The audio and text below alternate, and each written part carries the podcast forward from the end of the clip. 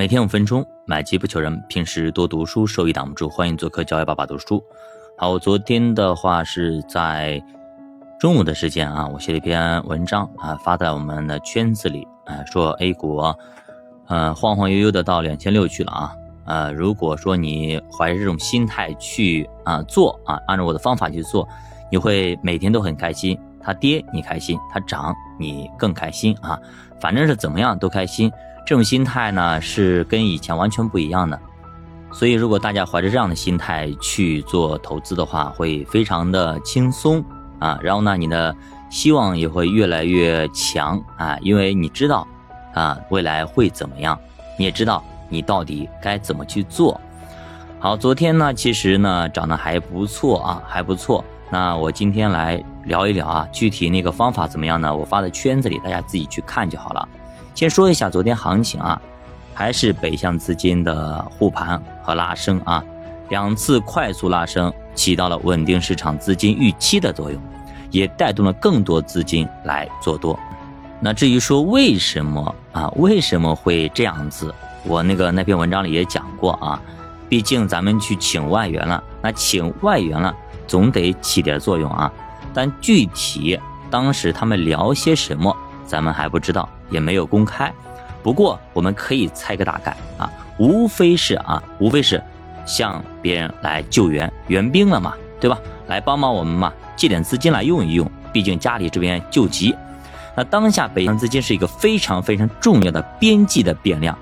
那么越是到危险的时刻，越是要统一思想，起码不能再有人去拆台，再有自己人来做空。那么从这个逻辑来看，北向资金未来仍然是一个非常非常重要的逻辑和指标。那么从收盘后来看，美债收益率来看啊，那么这个动力依旧是在持续啊。新年之后之所以市场连跌，主要因素是国内机构的调仓做空导致的，那这个咱们有聊过啊。次要因素也有美债美元的反弹，而如今这块基本也到了压力位，如果美元美债能够再次弱下，那这样的话，对吧？那北向资金才更有意愿来咱们 A 股。第二，那么国内资金也会降低敏感度。第三，政策调控会增加空间。那今天人民币的波动比美元要大，一个重要的技术点位，另外一个呢是有些传闻啊，海外中国资产看涨期权大幅增加，达到了疫情放开的水平。那么这里面有什么事儿呢？现在呢我们也不太清楚，但是应该是一次比较大的政策的调整，不亚于疫情风控的放开。当前市场反弹不会一蹴而就，压力依旧非常大。那从昨天盘面下午的那波下跌，我们可以看到其实做空力量还是蛮强的啊，还是蛮强的。所以呢现在在这样一个多空双方拉锯战的这样一个位置，所以呢我们只能够拭目以待，走一步看一步。如果您的心态是往下，希望它砸到两千六，砸到两千五，那你的心态会非常非常的 OK 啊 OK。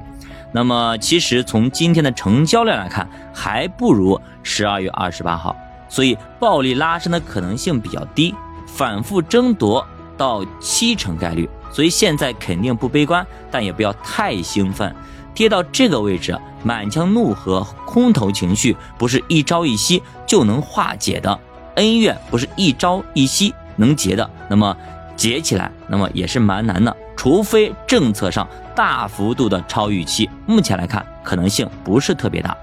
好，我们盘一下这几波熊市是怎么出现的啊。那么二零零七年就不说了啊，次贷危机爆发，这个主要是全球影响，不是我们自己造成的。那先说说二零一一年这波熊市啊，市场全面下跌，从二零一零年十月开启，政策上呢一月份央行调转折头，然后呢开始提准，然后经济数据从二零一零年三月开始大幅的下滑，物价通胀数据依旧处于上行当中，但是位置也不低，那么达到了 百分之五 以上。从估值和情绪来看，上证和沪深三百都达到三十倍的估值，已经非常非常高。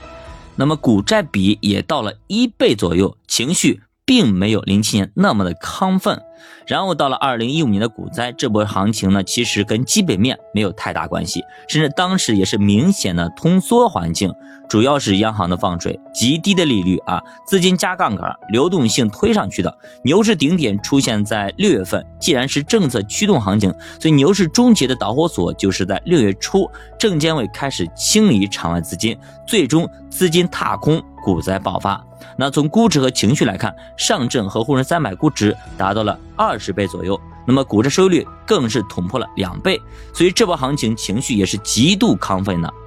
那么我们再聊一下我们最近的，就是二零一八年的熊市，市场高点出现在一月末，政策端来看二零一七年应该算是不松不紧，没有大大的动作，但是呢金融去杠杆。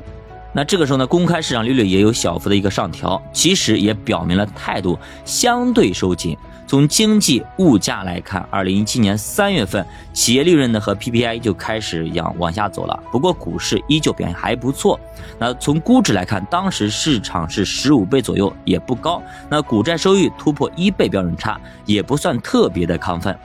最后就是咱们目前这轮熊市行情，二零二一年初沪深三百开始下跌，但是上证指数和创业板其实是从二零二二年开始跌的。二零二一年创业板表现还是不错的，政策端来看二零二零年末的时候呢，只是温和边际收紧，而且物价水平也不高 ，P P I 只有不到 百分之二。C P I 更是负值，不过企业利润从二零二一年三月开始就已经下滑，几乎跟沪深三百是同步的。那估值方面呢，二零二一年初市场估值差不多十五倍左右，还可以。但是沪深三百的股债收益差确实是有点高，达到了两倍左右啊。但是万德全 A 只有一倍，整体情绪不算特别亢奋，只是消费板块有点过热。所以综合过往这几轮熊市前的特征，我们大概能总结，当政策趋于收紧，基本面数据有高位滑落趋势，物价快速拉升，估值升高等等这些信号的时候，就比较容易发生这样的一个熊市，市场趋势就往下。但是呢，股市有一点很有意思，就是呢，它难在哪里呢？你知道方向它没有用，因为呢没办法量化，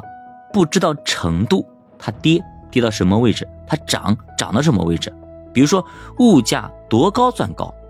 央行加息几次算是顶，都不知道。比如说二零零七年